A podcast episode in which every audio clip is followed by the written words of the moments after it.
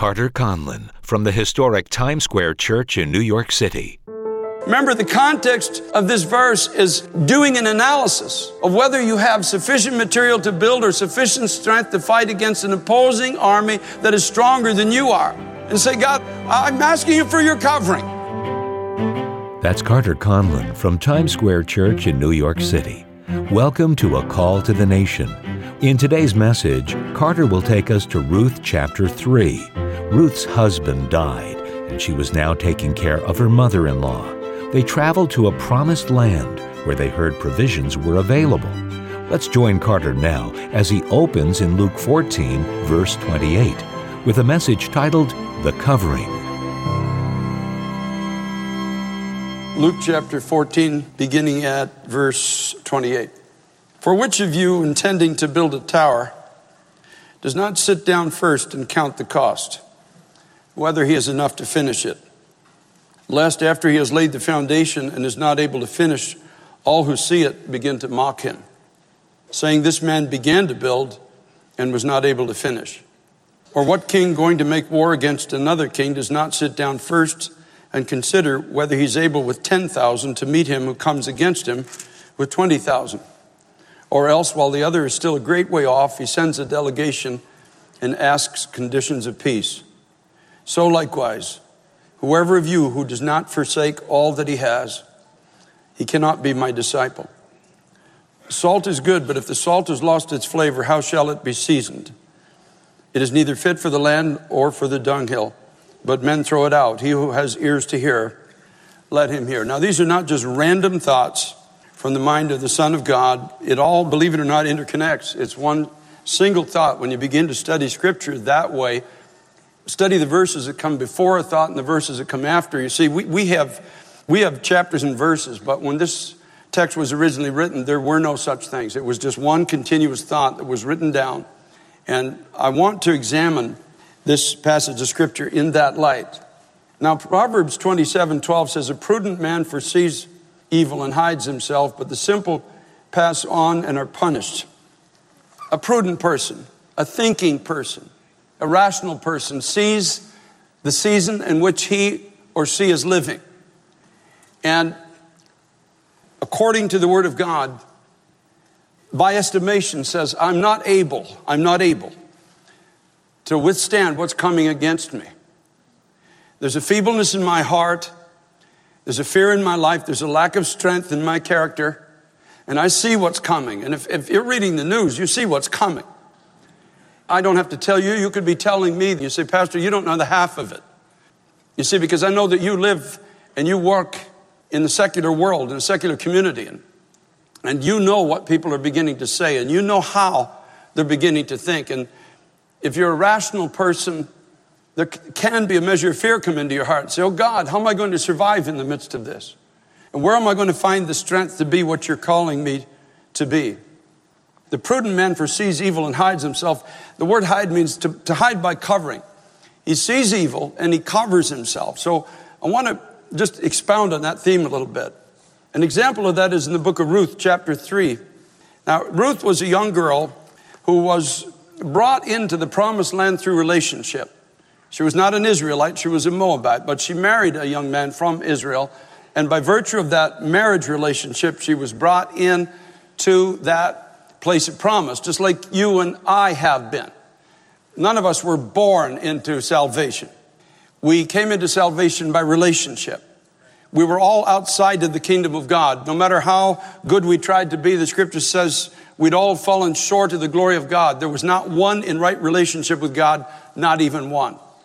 By the mercy of God, we married, in a sense, the bridegroom. Jesus Christ, the Son of God. We came into relationship with God through Christ, and now we are, as Ruth was, grafted in to the promised land. And she followed her mother in law after her husband's death into the promised land. But even though it was a promised place, she saw the difficulty of life which laid before her. It was the land of promise. And don't forget that Ruth came into that because of relationship and also because she heard, as well as her mother in law heard, a promise that there was bread there, there was provision there. She came into the promised land, but life was difficult in this place. And you know, some are here today and you say, Pastor, I, I came to Christ believing that everything was going to be easy. And it's gotten harder in some measure. And once she understood that her best efforts could not help her escape her lack of resources that her efforts could produce, she, she would go out every day and she would go out into the this is supposed to be a place where there's a, there's a, there's plentiful bread, but she goes out into the field every day and she's consigned to just picking up the scraps of wheat and barley that people have left behind. Everybody else has gone through and they, seemingly they got all the bread. You ever felt that way in your life? Everyone else is getting all the bread and I'm getting none. If I hear one more testimony of victory, I'm going to scream. Doesn't anybody Anybody go through the valley of the shadow of death? Do you ever feel that way? Is there anybody relates to me? I'm so happy you got a new car. I'm so happy it was given to you last week, but mine's not running at the moment and I can't afford a ticket for the subway.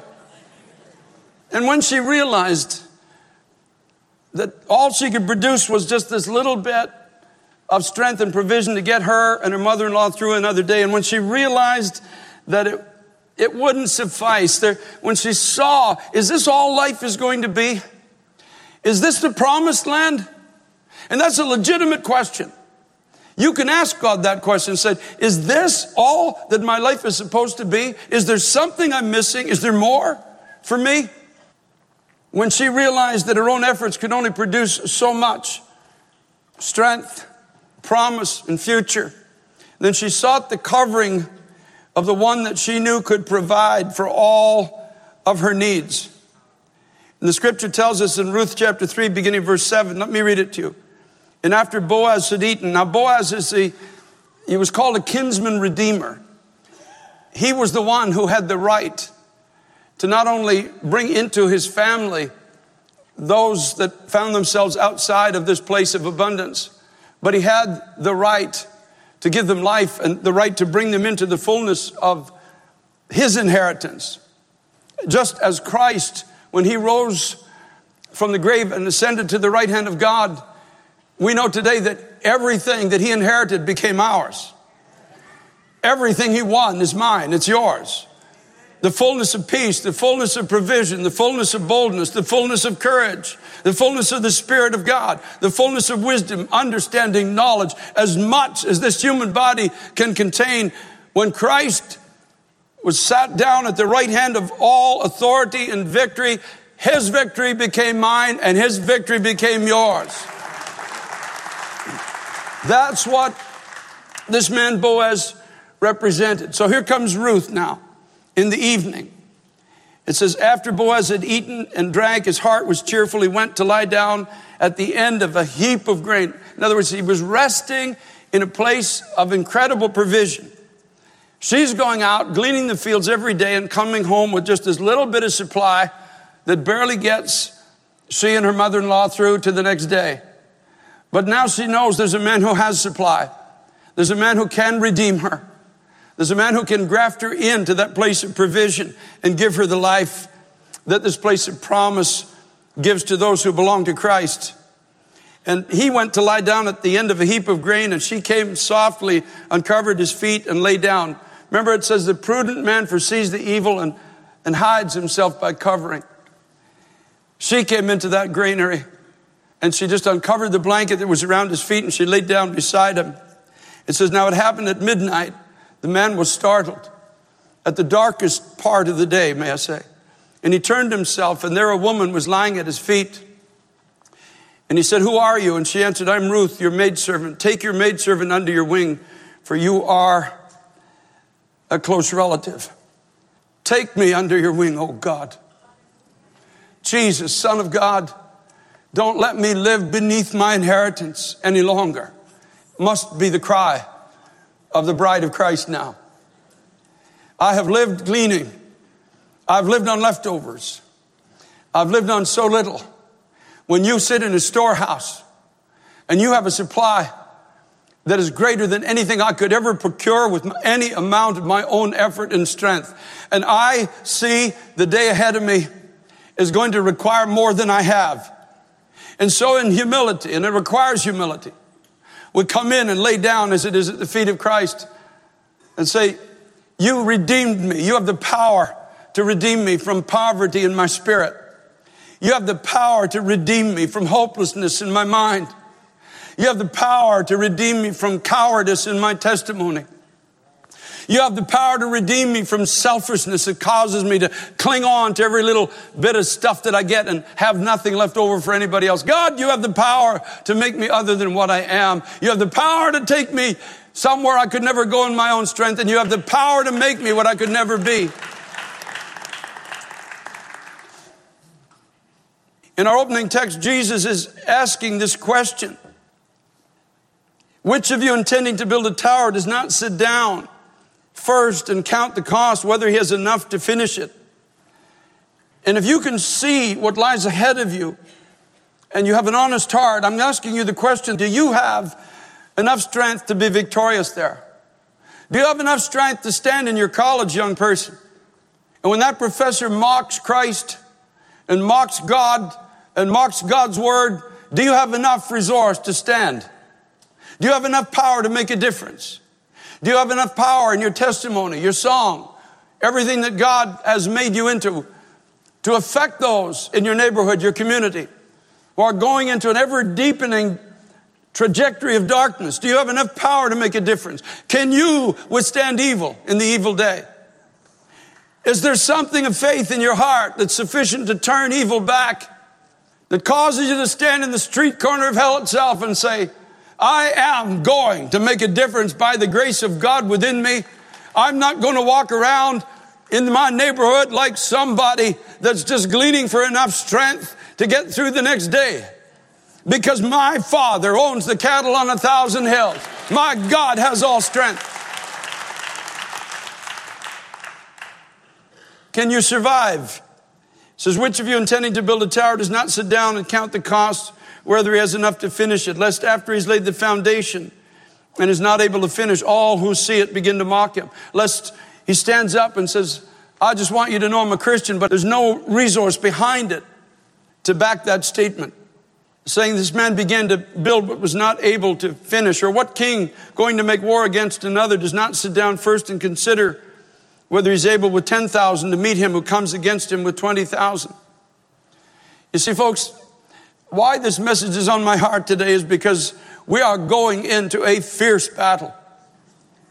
Not just today, but tomorrow, not just tomorrow, but the day after. Hell is on a roll right now. Darkness feels like it has the upper hand. There's a, there is a move underfoot to eradicate everything associated with God and Christ out of this society, out of our schools, out of our colleges, out of our politics, out of our homes, out of every facet of society to vilify, to marginalize, to demean, to cast down, to castigate the people of God as if you and I are worthless, of no value, have nothing to contribute to society. We're only dividers and destroyers of this wonderful new order that much of our world seems to be embracing. And so the question is, do you have enough resource to meet this that's coming against you? That's what Jesus was asking his disciples. And a prudent person takes a, an honest inventory of his own heart. And there's no shame in saying, no, I don't. I can't. I don't have the courage. Do you have enough strength to survive the onslaught of darkness coming our way? Do you have enough light within you to both see the bridegroom at midnight and point the way to others to find him? Do you have enough oil in your lamp when it gets dark and confusion begins to abound on an even deeper level? To say, Behold the bridegroom, come out. I see him. Can you see him with me? Do you see the hand of God? Do you have sufficient oil in your lamp? Do you have confidence, direction, and a word of hope for others when everything around them and us seems to be falling apart? Like the Apostle Paul, when the ship that took a wrong journey begins to come into a storm, everyone loses heart and the whole thing starts falling apart. Do you have the confidence of the Apostle Paul that God placed within him? Is it within you? Do you have a word of hope? Do you have a direction for life that can not only bring you to the place that God has for your life, but it will bring all those that are willing to listen to your voice. Do you have enough strength to survive the cursing of your good name and character? Can you survive the accusing of your right being wrong? Can you survive the unjust blame that will be heaped upon you as this rebellious society begins its eventual decline? And believe me, its decline is coming and it's here now and it's going declining rapidly. Do you have enough power to stand face first into the wind? Just as Jesus said of John the Baptist, and yet still remain unshaken when things don't turn out the way you thought they would. John had a clear view in his mind of what it was going to look like he baptized the Son of God and he knew it. He had a clear view of what this kingdom was going to look like, only to end up in jail himself, somewhat confused, asking his disciples to go to Jesus and say, Would you ask him, Are you the one? Or do we look for another? In other words, John was saying, Jesus, I really didn't ever think it was going to go this way when I baptized you and when I heard of your power and when I sent people to follow you. But Jesus turned and said to the crowd, What do you think John is? A reed that can be shaken by the wind? No, there was something inside of that man that gave him enough power to stand and not lose his testimony, even when it didn't turn out the way he thought it was going to. A lot of people give up on God when their life doesn't turn out. They create this idyllic view in church of what their life is going to be, and when they and it doesn't turn out that way, the wind comes and just carries them away like chaff. The devil comes with his dirty voice and says, God has failed you. God made promises he didn't keep. And you can be sure he did that with John. You can be sure he tried to do it with Paul. You can be sure that forked tongue was whispering in the ears of Daniel as well. In Luke 14, 32, it says, Or else while the other is still a great way off, he sends a delegation and asks conditions of peace. And see, the point is, if you can't say yes, if, if you can't honestly say, Yes, I have the resources it will take to stand within me, then you're in danger of two things. Number one, making peace with your own powerlessness and just saying, Well, that's the way it is. I'm just powerless. I'm always going to be powerless. Or even worse, beginning to agree with your enemies. You see, that's why even many in the evangelical church today are splitting off on the issue of gay marriage because they don't have in themselves the power to stand for what they know is the truth. And they're beginning to agree with that which is a lie and that which is powerless. And that's what Jesus said. Consider the cost of what you're about to do. Consider the cost of building this tower. And do you have a sufficient resource to finish this journey? Or are you going to be one who stands and is mocked at when you started to build and can't finish? And here now is the key. So likewise, whosoever of you does not forsake all that he has cannot be my disciple. Now listen, this is not about material goods. This is not about giving up your house, your lands, your home, your job, and say, okay, here I am, I'm your disciple now. That's not what he's talking about. He's talking about self effort, self strength, self confidence. He's talking about everything that we think is sufficient. Remember, the context of this verse is doing an analysis of whether you have sufficient material to build or sufficient strength to fight against an opposing army that is stronger than you are. And so if you realize that you can't win the battle in your own strength, then you put away your army of 10,000 and you put away your materials that can't build the tower and you go to the threshing floor, you come under the covering of one who has the supply that you're going to need, you put away what you have. Jesus was not making a restriction for people following him. He was simply making a statement. You can't means you won't be able to. If you don't forsake your own strategies, your own ways of thinking that things should be done, if, if you don't find the strength of God, you can't. In other words, you don't have enough to finish the tower. Your army is not big enough to stand against this opposing enemy. And so you're called to let it all go I must forsake the limitations of my own self and find the covering and the resources of the one who can supply me with the power of his endless life. It's that simple. I must die and he must live.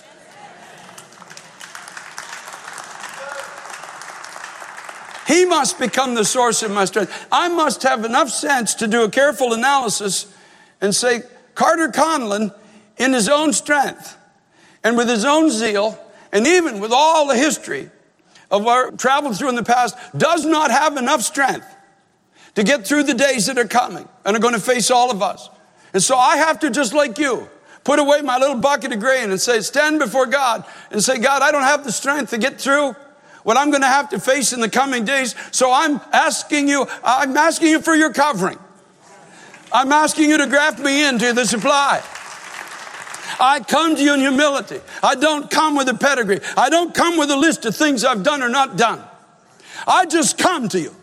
I just come in my poverty. I just come in my need. I just come because you are my kinsman redeemer. That's why I come.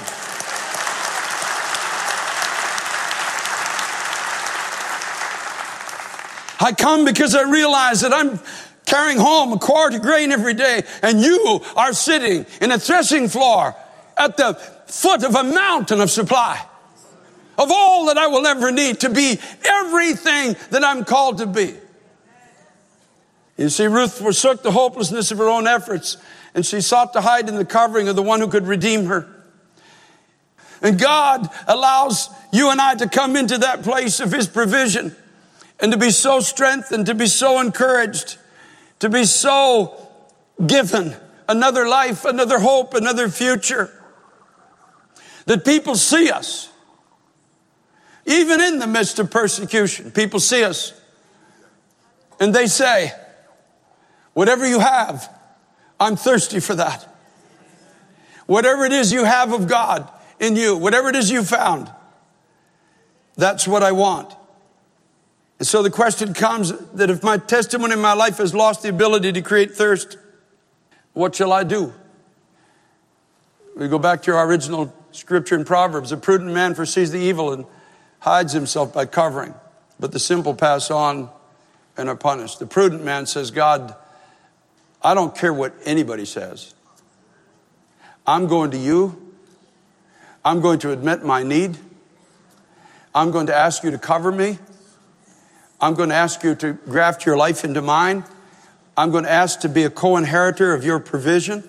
I'm not living less in the promised land than what I can and is available to me through Jesus Christ. I'm not staying in mediocrity when you said my life is to be a testimony, an undeniable testimony of the reality of God. So that's where I'm going and that's how I'm going to live my life. The proud will never find this because proud can't bend their knee. The proud can't come in, lay down at the feet of the kinsman redeemer and say, Cover me, please. I need you. But if we're going to get through the days that are ahead of us, we're going to need the covering. All of us.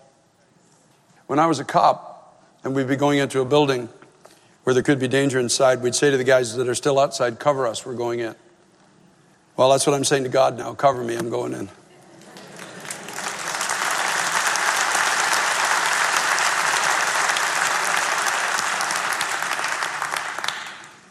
I'm just going into whatever you have for my life, that's where I'm going. And I know I will need strength more than I have. And there's no shame in admitting that.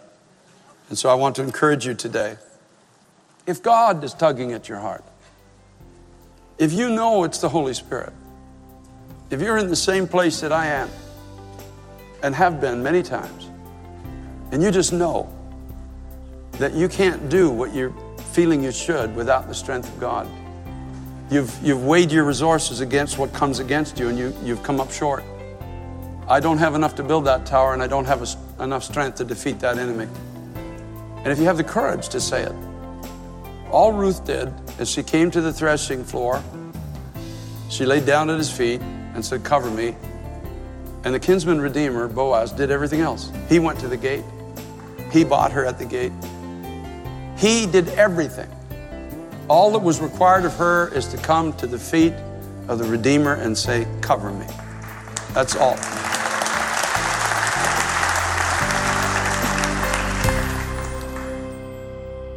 Thank you for joining us this week for A Call to the Nation with Carter Conlon from Times Square Church in New York City. For more information, log on to tsc.nyc. That's tsc.nyc. You can count on a powerful message each week on A Call to the Nation with Carter Conlon.